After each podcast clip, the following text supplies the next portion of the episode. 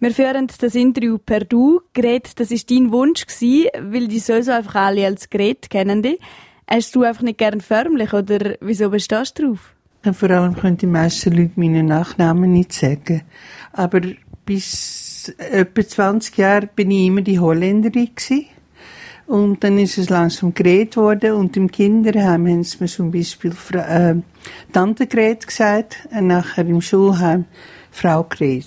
Das ist das Prädikat Frau Gret klebt noch ein bisschen an mich. Und so wie die Leute da im Dom Lesken, so bin ich einfach Gret. Jetzt hast du mich betreffend deinem Nachnamen gerade ein bisschen entmutigt. Also, wenn man schreibt, das weiss ich. Aber wenn du sagst, dann kann ich sowieso niemand richtig aussprechen, dann würde ich es lieber von dir hören. Wie spricht man denn deinen Nachnamen ganz korrekt aus? Van der Sluis.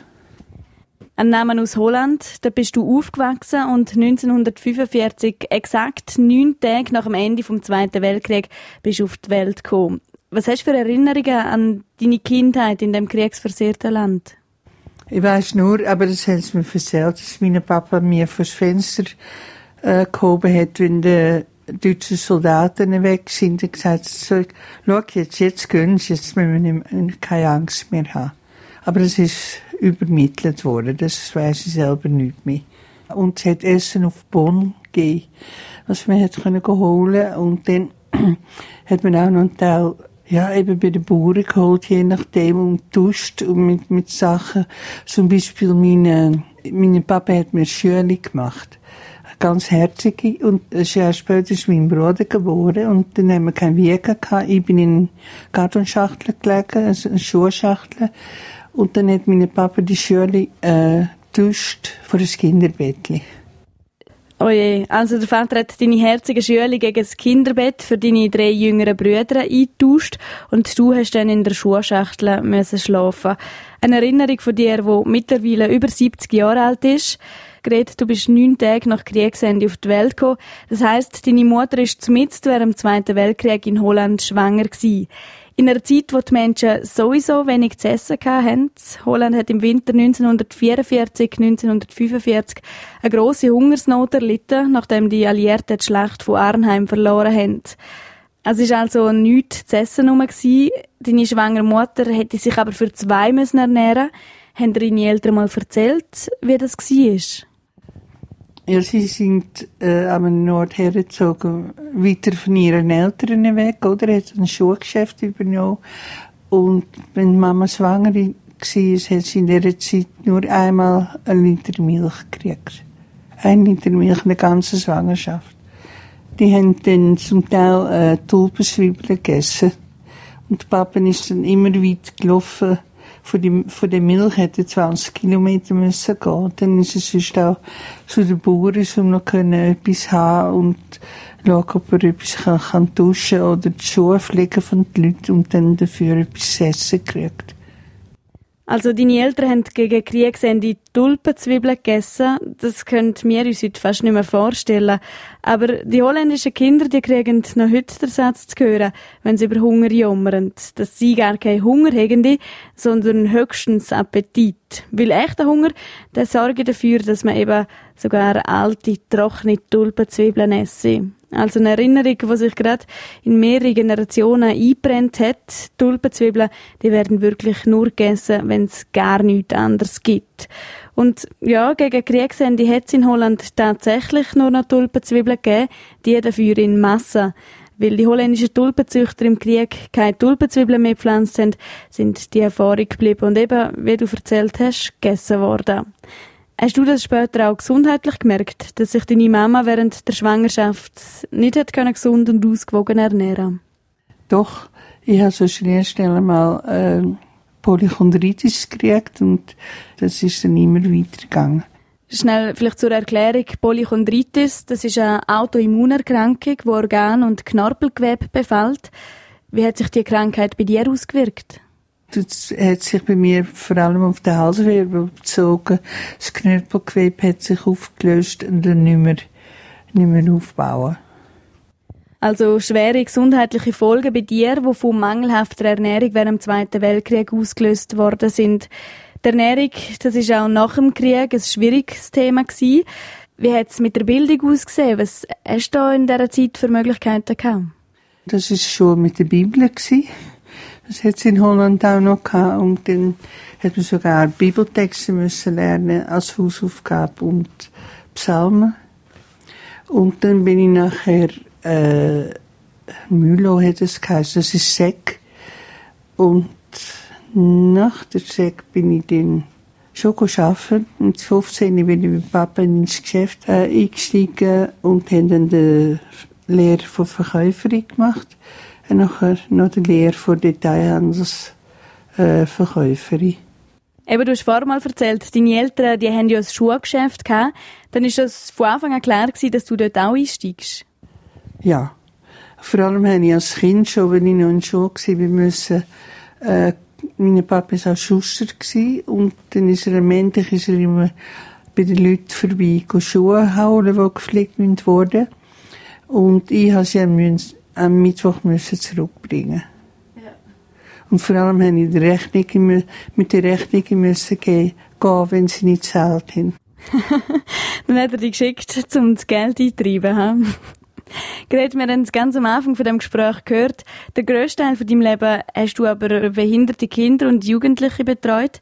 Wann hast du denn gemerkt, dass du eigentlich lieber mit Menschen als mit Schuhen arbeitest? Das muss ich gerade studieren, wenn es war. Ich war etwa so achtzehn, neunzehn. Nein, ich habe die Haare geschafft. Und dann ist, wenn ich zwanzig war, ist meine Mama gestorben. Und dann habe ich äh, die Heidi Haushalt gemacht mit meinem Papa und meinen drei Brüdern.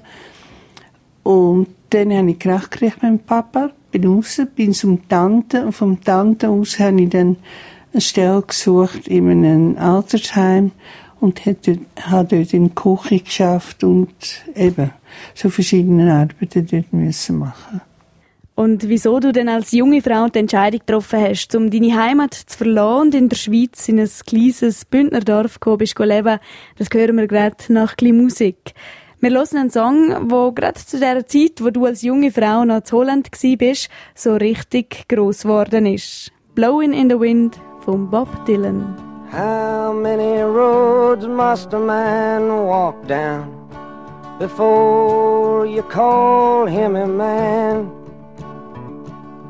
How many seas must the white dove sail before she sleeps in the sand? And so my friend is blowing in the wind. The answer is blowing in the wind.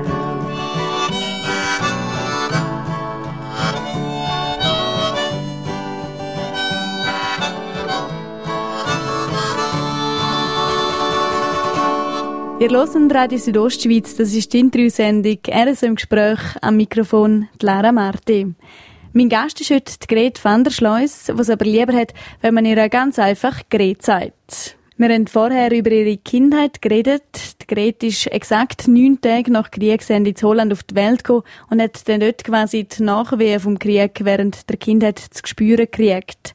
Dann, als junge Frau, ist der Entschluss gefallen, um die Heimat zu verlassen. Wie ist es dazu gekommen, Gret? Wieso bist du gegangen? Ich hatte eine Freundin, die nichts geschafft hat. Und dann haben wir gefunden, wir könnten äh, ins Ausland. Sie war krank und hatte mich ein bisschen genug von das Mitleid von den Leuten um sie herum. Und ich habe eine Stiefmutter gekriegt und mit denen bin ich nicht so gut zu Leben gekommen. Und dann haben wir Münzen oder Kreuz geworfen und dann ist es Schweiz geworden. Und die Bedingung war, dass, es, dass wir im deutschen Teil kommen. Okay. Von der Sprache her war es für uns einfacher. Ja. Und dann haben du und deine Freundin einfach Koffer gepackt, sind in den Zug eingestiegen, tschüss und gegangen. Zwei Koffer, die haben sie da hergestellt und gesagt, wenn es mir gefällt oder nicht, ein Jahr bleibe ich.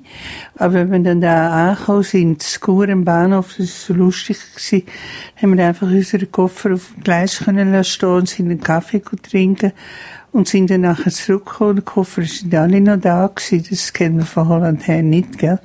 Und dann sind wir, äh, im Zug auf Rothenbrunnen und da hat der Heimleiter uns abgeholt und dann ist er mit uns ins Heim gefahren und dann sind wir in Rothenbrunnen, ist noch ein Altersheim gsi damals, wo eine Woge hatte, wo man unten durch muss. Und wir sind kaum unterdurch, sie hat gesagt, ja, jetzt sind wir dann da. Und das war ein bisschen kurze Fahrt.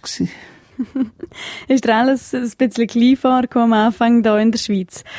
An was für erste Eindrücke magst du dich denn sonst noch erinnern? Vor allem Berge. Das hat mir sehr gefallen, weil mein Papa war Bergsteiger und die haben natürlich viele Fotos gesehen.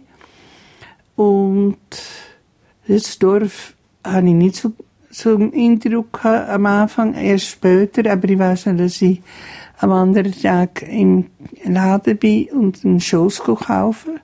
Und alle dort im Heim Schoss hatten. Und wir haben in Holland gerade den, den Krach gehabt, wegen Schoss oder nicht Schoss. Wir haben durchgebracht, dass wir nicht mehr müssen. Aber, und lange Hosen dürfen anlegen, aber das haben wir da dann nicht mehr dürfen. Gell? Da hat in Graubünden noch ein anderer Wind geweht, gell? neunzehnhunderteinundsiebzig war das.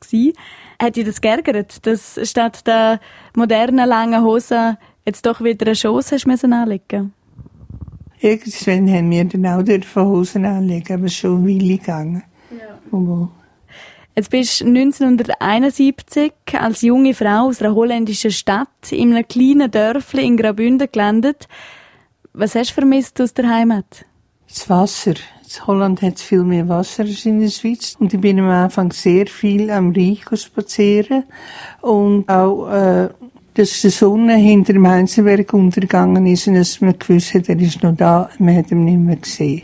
Aber mit der Zeit hat sich das auch gegeben. Also die Sonnenuntergänge, die wir Bündner vielleicht aus den Ferien am Meer kennen, wenn alles flach ist und die Sonne am Horizont verschwindet, das hat er da gefehlt in Graubünden. Gret, du hast vorhin erzählt, wie du und deine Freundin in Rothenbrunnen vom Heimleiter abgeholt worden sind. Du hast in einem Heim für behinderte Kinder und Jugendliche eine Stelle gekriegt, im Giuvaulta in Rothenbrunnen war das. An was magst du dich erinnern, wenn du zurückdenkst, wo du zum ersten Mal die Tür zu diesem Heim aufgetan hast? Haufen Kinder aufeinander. Aber es war lässig, ich hatte sie gerne. Und ich war noch gerne auf der Gruppe. Und wir hatten auch ziemlich viel selber können unternehmen, weißt? Und wenn du Schwierigkeiten gehabt hast, bist du zum Heimleiter und dann hat er einem geholfen. Aber sonst hast du selber muss, müssen schauen, dass alles läuft.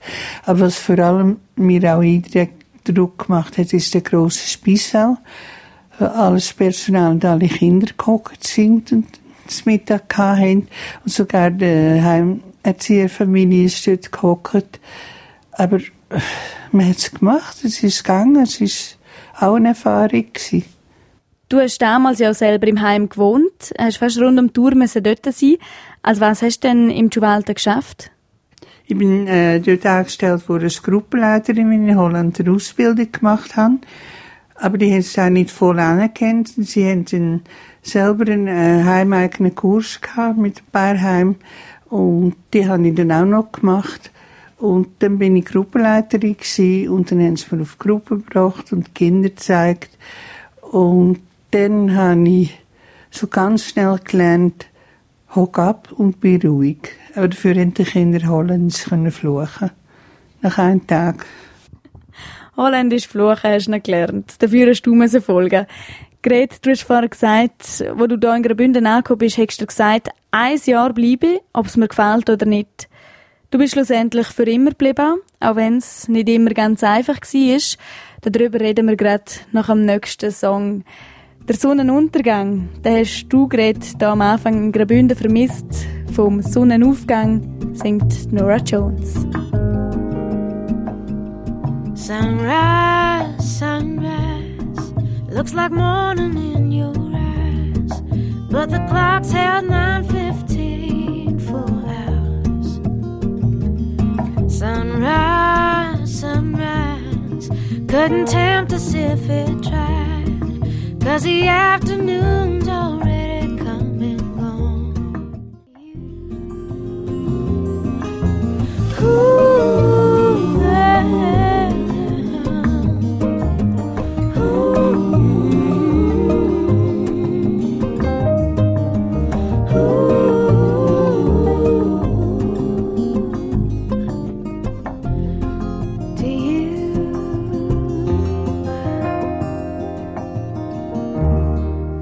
Radio Südostschweiz, das ist die Interviewsendung «R S O im Gespräch». Am Mikrofon Lara Marti.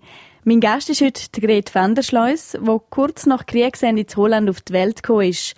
Ihr Leben hat sie dann aber hier in Graubünden verbracht und der Betreuung von behinderten Kindern und Jugendlichen gewidmet.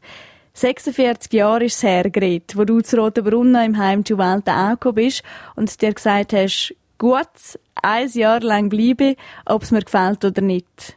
Schlussendlich bist du für immer geblieben. Hast du die Entscheidung jemals bereut?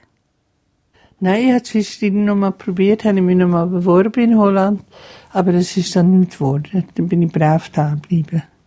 Aber wärst du gerne mal wieder zurück? Nicht unbedingt. Es gefällt mir da sehr gut und ich habe da so viele gute Freunde und Leute und ja, begehre da.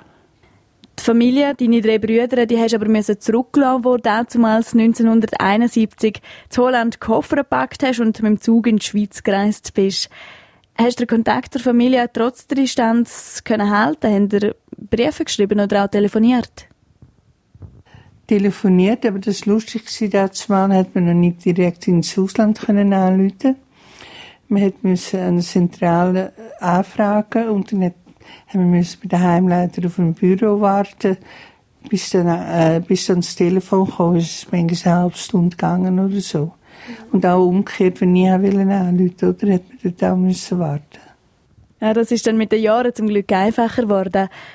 Heutzutage besuchen wir euch gegenseitig? Mit den Brüdern habe ich immer noch Kontakt. Ein Bruder kommt alle Jahre auf den Heinzenberg Skifahren, dann kommen sie auch da und das ist lässig. Ja. Ist in all diesen Jahren, wo die Familie weit weg in Holland war und du da in Graubünden, vielleicht dann auch das Kinderheim, wie zum Familienersatz geworden? Selbst schon. Ich denke, dass wir durch das Kind auch ein bisschen einen Ausflug gekriegt haben. Weißt du, dass, wir das nicht, dass einem das nicht so gefehlt hat. Mhm. Und eben, du hast ja erzählt, dass du als Betreuerin von behinderten Kindern und Jugendlichen auch selber im Giuvaulta gewohnt hast. Also du bist wirklich rund um die Tour dort vor Ort gewesen. Das ist heute aber eigentlich nicht mehr üblich, oder? Es sind schon noch Leute, die im Haus wohnen, aber wenig. Das heisst, sie haben ein Zimmer auf den Gruppen, oder? Aber sie sind auch frei, zum, zum wegzugehen. Sie müssen nicht da bleiben, es hat einen Hüttendienst jetzt. Und dann ist es natürlich anders. Und das Mal hat man schon auch Hütte gehabt. Aber dann hat man müssen, eben, dort bleiben, man hätte sonst schon nicht fort können. Man hätte um zehn Uhr drinnen müssen sein. Und der letzte Zug von Chur ist um zehn Uhr, vier Minuten ab zehn Uhr gegangen, gell? Und dann habe ich nicht so viel Freizeit gehabt, um es gehen konnte. Nur einen freien Tag eigentlich. Und umso wichtiger war es dann wahrscheinlich, gewesen, um an diesen wenigen freien Tagen, die du hast, irgendwie einen Ausgleich zu schaffen, oder? Wie hast du den hergekriegt? Ich habe in Holland schon Töpfer gelernt in der Ausbildung. Nachher in deren Heim hat die Heimleiterin so Kurs gegeben in Töpfern. Und da habe ich auch gelernt. Und nachher hat sie auch noch Äh, Puppenkurs gegeben und ich selber habe noch Kreuzelstich gemacht, so als Ausgleich. Da hänge ich gerade ein beim Stichwort Puppenkurs. Gret, du hast selber zahlreiche Puppen in allen Farben und Formen, also ein Kindertraum wird wahr, wenn man bei dir hier in die Wohnung läuft. Wieso hast du so viel davon? Ich denke, von ganz früher her, oder nicht früher, vor ich in der Schweiz bin, hat meine Stiefmutter die Wiege, wo meine Brüder dann reingelegen sind, mit meinen Sand, meinen Puppen fortgeschmissen. Und dann hast du einfach nichts mehr. Also dann denkst du, du hast es ein bisschen probiert, zum kompensieren? Ich weiß es nicht, aber ich kann mir es gut vorstellen. Ja. Kommen wir zurück zu deiner Arbeit im Giuvaulta, wo du jahrelang behinderte Kinder und Jugendliche betreut hast. Eben, sagst, das Heim, das sei ja auch ein kleiner Familienersatz gewesen. Triffst du denn heutzutage auch noch Leute von dieser Zeit im Heim, die damals als Kinder dort waren? Ähm, es passiert auch etwa noch, dass sie im Zug hocken, dass jemand kommt. Kennen Sie, Sie sind Frau Gret? Ja. Ja, Sie haben mal in Giuvaulta geschafft. Sag, ja, und dann sagt sie dann, wie es heisst, oder? Und dann, ah ja, jetzt kommt man wieder in den Sinn. Und das ist noch lässig etwa. Das glaube ich. Im Jahr neunzehnhunderteinundsiebzig war das, wo du als junge Frau aus Holland zu Rothenbrunnen im Giuvaulta angefangen hast zu arbeiten. Das Giuvaulta, das kennen wir heute als so durchstrukturierten grossen Betrieb. Wie hat es vor sechsundvierzig Jahren ausgesehen, wo du dort angefangen hast? Das Mal war es noch ein bisschen familiär. Man hat, unsere Gruppenleiterin hat mit sieben oder zehn Kindern unter sich gehabt und hat mit denen geschafft. Und man ist, äh, man hat sie, das ist noch lustig, müssen baden, das Mal. Und dann hat es unter im Keller hat's, äh, einen Raum gehabt mit acht Badwannen. Und dann hast du die Kinder müssen baden. Und dann hat es keine Dusche gehabt, gell? Hast du schnell unter Wasser um den Kopf. Äh, zum Schuh aus dem Kopf waschen. Duschen und so sind erst später mit dem neuen Heim gekommen. Das stelle ich mir sehr schwierig vor. Kinder mit einer Behinderung müssen so zu waschen, mit dem Kopf unter dem Wasser, um den Schaum wegzukriegen. Das ist in den letzten Jahren definitiv anders geworden. Eben, du hast gesagt, mit dem neuen Heim sind dann auch die Duschen gekommen. Etwas, was sich aber über die Jahre gehalten hat, in Heim für behinderte Kinder, ist das Lied hier.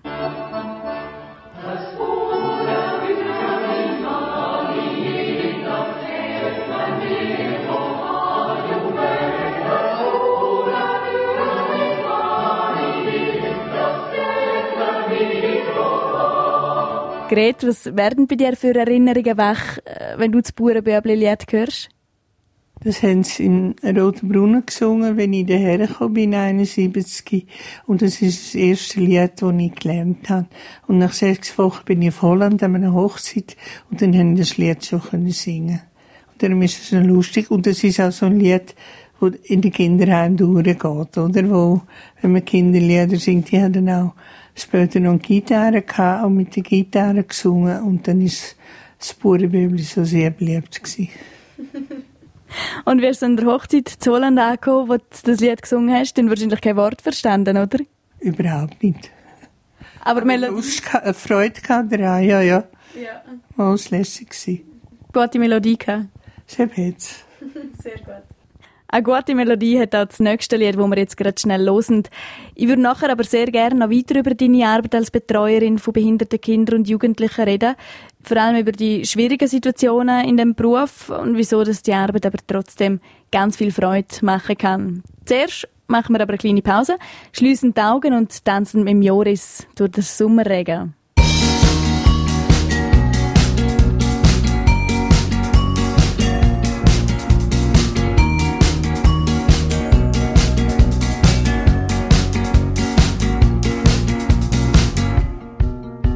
Spüre Leben, lauf im Sommerregen und die Zeit steht still. Bin gefangen im Augenblick, will nie wieder zurück, will den Regen mit uns tanzen sehen. Mach die Augen zu und tanz. Augen zu und tanz. Nimm meine Hand, und wenn der Regen mit uns tanzt, dann mach die Augen zu und tanz. Dann mach die Augen zu und tanz. Nimm meine Hand. Die Augen zu und tanz. Die Gret van der Sluis ist heute Gästin in der Sendung R S O im Gespräch, am Mikrofon Lara Marti. Gret, du gibst uns heute Einblick in dein Leben, wo exakt neun Tage nach Kriegsende in Holland losgegangen ist. Du hast dich dann als junge Frau entschieden, um die Heimat und die Familie zu verlassen, um hier in Graubünden Kinder und Jugendliche mit einer Behinderung zu betreuen. Du hast vorher erzählt, wie das war, neunzehnhunderteinundsiebzig, wo es halt in der Heim noch keine Dusche hatte und wo die Betreuerinnen sehr wenig Freizeit hatten. Also eigentlich ist das wirklich ein Knochenjob gewesen, oder? Das Mal habe ich immer gesagt, es ist kein Job, den ich mache, es ist eine Art von Leben. Du hast dich anpassen müssen, es musste drinnen müssen sein und ja, wenig Freizeit gehabt. Und hast die Kinder gehabt wie in der Familie, oder? Du hast ja dein ganzes Leben lang in diesem Beruf geschafft. Und eine Studie vom Gottlieb-Duttweiler-Institut zeigt, dass die Akzeptanz von Menschen mit Behinderung in unserer Gesellschaft in den letzten Jahren extrem gestiegen ist. Hast du das in den sechsundvierzig Jahren, wo als Betreuerin geschafft hast, auch so wahrgenommen? Das auf jeden Fall. Und auch der Umwelt ist anders geworden, oder? Ich mag mir noch besinnen, dass wir mal in Tessin waren, einen Ausflug gemacht haben, in Lugano, in der Stadt mit dem Bähnli.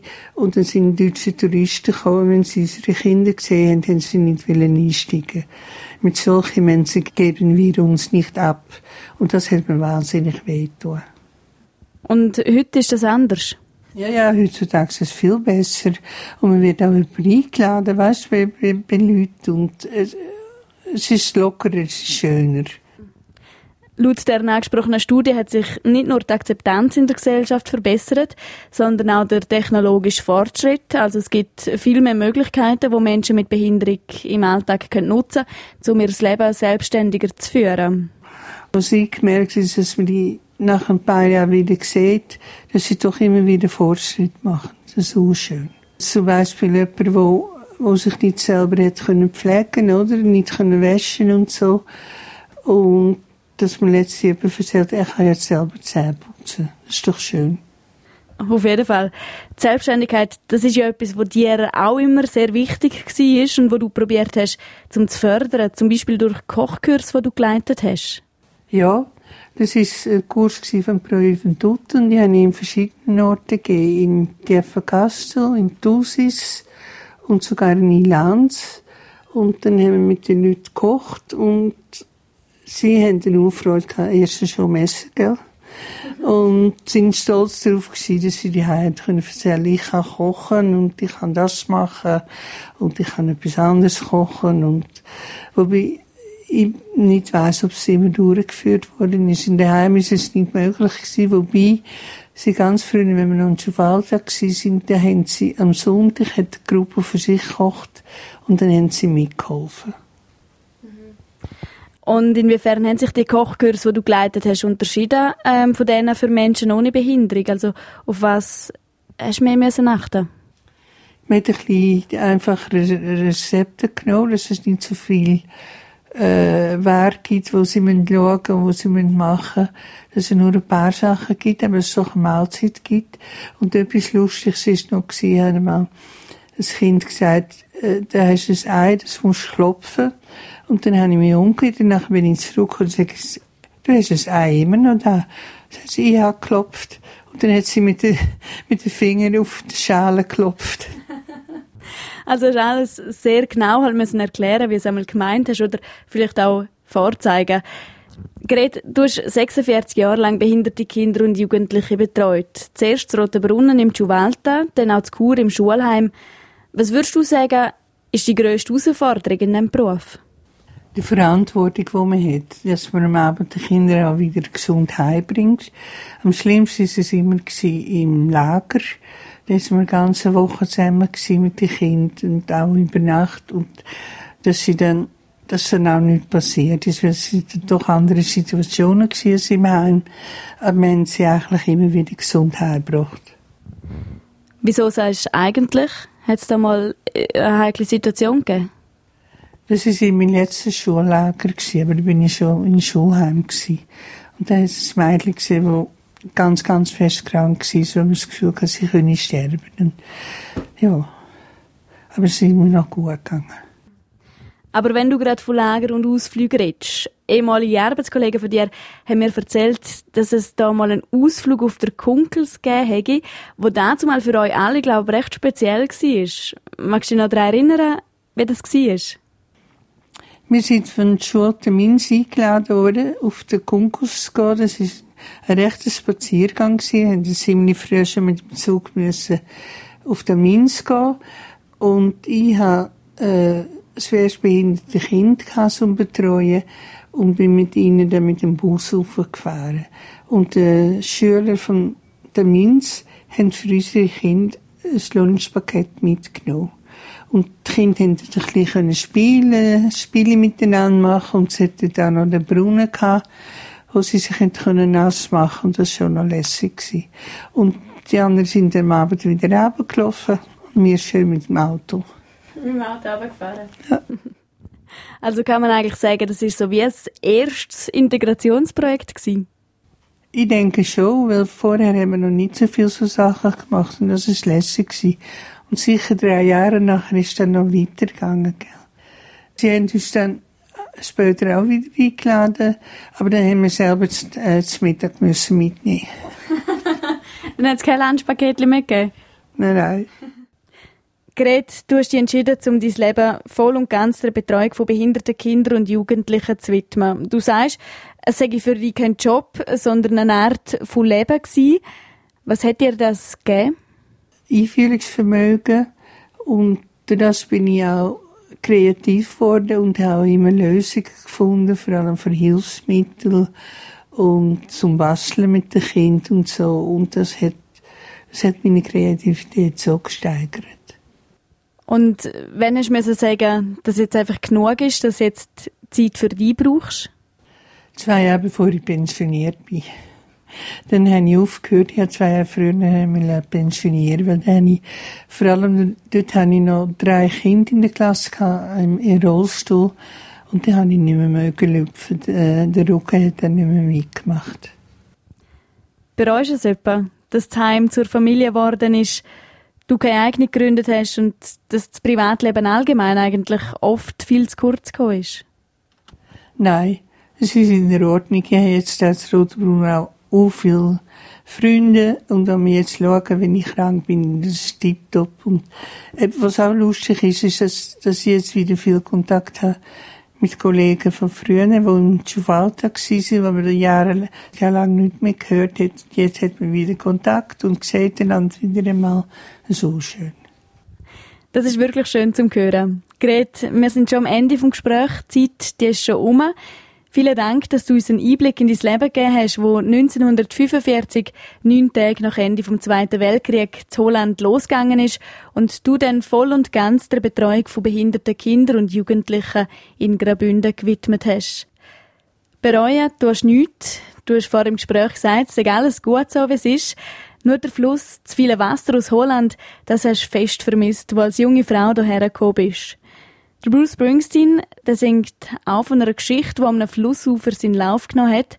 Und er singt davon, wenn er in Gedanken immer wieder zurück an eben den Fluss geht, hineinspringt und sich zurück an damals erinnert. Ich hoffe, Gret, dass dir das in Gedanken auch ab und zu gelingt. Da ist der Bruce Springsteen mit «The River».